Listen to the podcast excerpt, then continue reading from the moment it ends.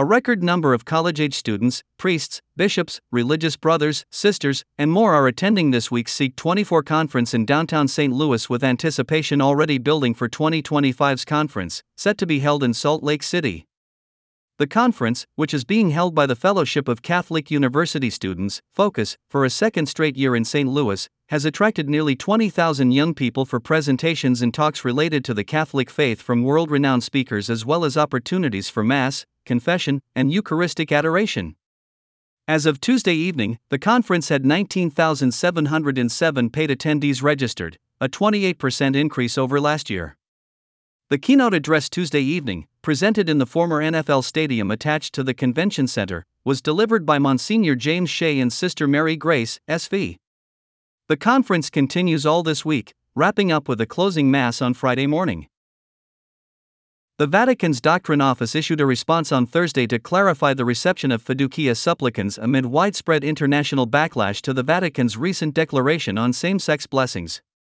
Cardinal Victor Manuel Fernandez, prefect of the Vatican's Dicastery for the Doctrine of the Faith, DDF, published a five page press release on January 4 that refers to Fiducia supplicans as perennial doctrine and underlines that pastoral blessings of couples in irregular situations should not be an endorsement of the life led by those who request them. Fernandez said that the responses he has received from bishops' conferences around the world to the declaration highlight the need for a more extended period of pastoral reflection and that what is expressed in these bishops' statements cannot be interpreted as doctrinal opposition because the document is clear and definitive about marriage and sexuality. The clarification was published two and a half weeks after the December 18 publication of Fiducia Supplicans, which prompted strong backlash from bishops in several African and Eastern European countries as well as confusion and division from other parts of the world. Some bishops have welcomed the declaration, some are approaching it with caution, and others are refusing to implement it.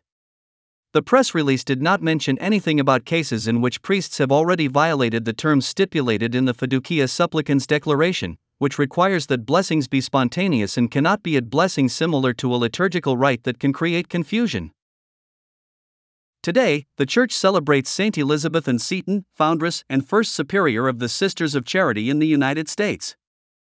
Elizabeth Ann Seton was beatified in 1963 and she was canonized on September 14, 1975.